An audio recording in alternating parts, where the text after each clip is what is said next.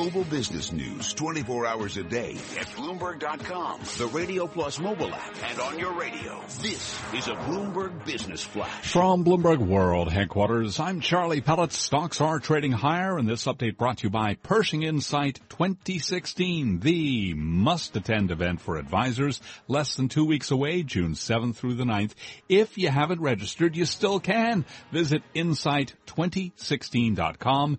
That's I-N-S-I-T-E 2016.com. Now over to the first word breaking news desk for today's afternoon call. And here he is, Bill Maloney. Good afternoon, Charlie. Another day of gains for U.S. stocks. Dow is currently higher by 154 points. S&P's gained 15 and NASDAQ rises 30. The small cap 600 gains 3 points and the U.S. 10 yield at 1.87%. 9 out of 10 S&P sectors are higher, led by gains in energy, materials, and the financials. Only utilities declined. Dow Transports rise 56, Nasdaq Biotech's gain 22, and the VIX is lower by 3%. Dow leaders to the upside included Goldman Sachs, IBM, and Caterpillar, while Nike led to the downside. Apple approached $100 a share. Computer Sciences has gained as much as 40% to a 16-year high, while Alibaba fell as much as 7.8%. The company is facing an SEC investigation over its accounting practices.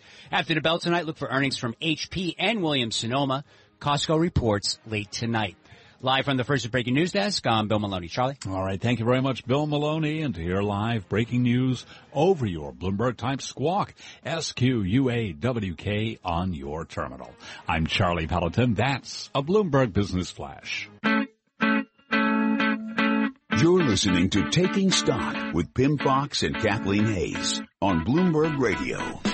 We are broadcasting live from the Bloomberg Breakaway Summit. It is a two-day conference that brings together a select group of executives, all who lead high growth companies. And, you know, one of the things that happens if you lead a high growth company is perhaps someone would like to acquire you, buying the growth instead of building it themselves. Well, here to tell us more is Beatrice Mitchell, co-founder and managing director of Sperry Mitchell and Company and she joins us now. Thank you very much for being here, Beatrice. Thank you for having me. You know, I note also that you are the co-author of the book entitled The Complete Guide to Selling Your Business.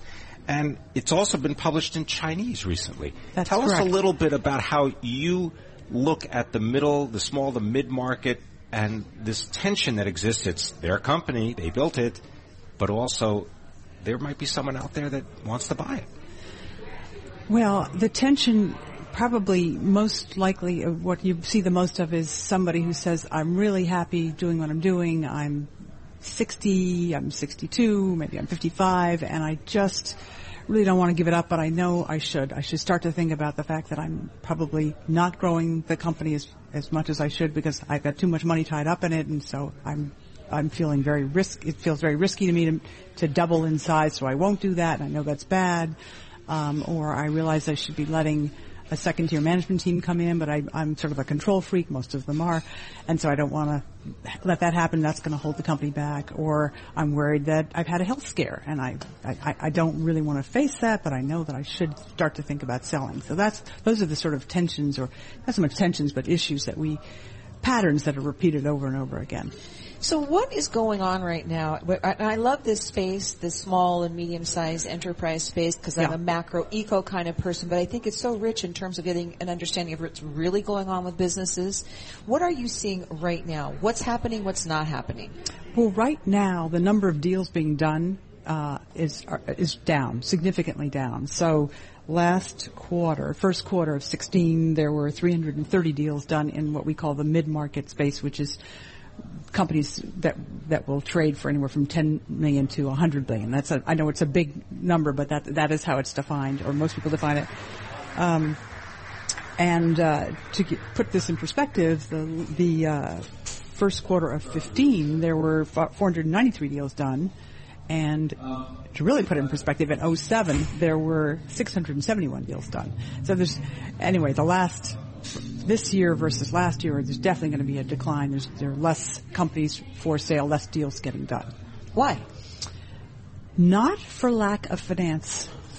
That's what people, the knee-jerk reaction is, oh, the banks aren't financing. That's not really what's going on. There's plenty of money out there. There's, there are uh, lots of non-bank lenders, like I just, you know, Golub or Antares that are very aggressive and happy to lend into this market. So it's not lack of financing; it's really lack of of uh, supply. And I couldn't tell you exactly why there's lack of supply. I think maybe a lot of companies were sold last year. Um, what I find is that sellers are much more sophisticated than they used to be when I say to somebody that I first met, so tell me what your EBITDA is, and I expect them to then say, what's that? They all say, oh, yeah, I know exactly what that is, and, and these are what my add backs are. I mean, they're, they're one step ahead of the game. Um, so it's it's. I think they probably understood. A lot of people understood that last year, last couple of years have been great times to sell. People got very scared after the Great Recession, and as soon as their companies recovered, it was sort of like I'm putting selling on my agenda as something I'm going to think about every year, whether I do it or not, whether I want to do it or not. Um, there is so much money out there t- chasing people that um, I think people took advantage of that. So I think they're probably just I, don't have the statistics, but they're just simply less companies for sale right now.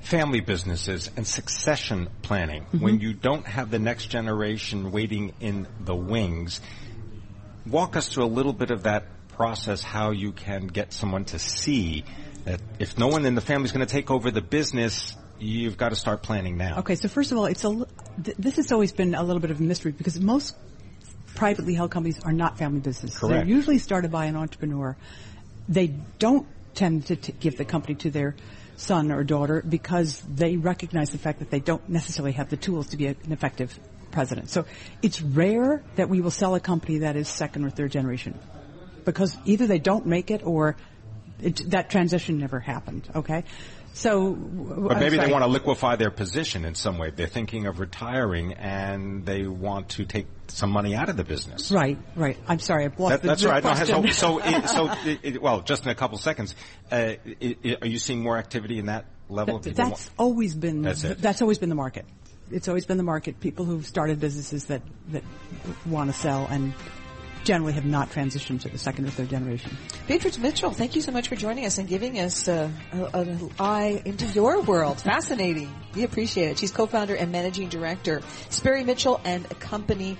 She's joining us here at the Bloomberg Breakaway Summit. I'm Kathleen Hays along with Pimm Fox and this is Taking Stock on Bloomberg Radio.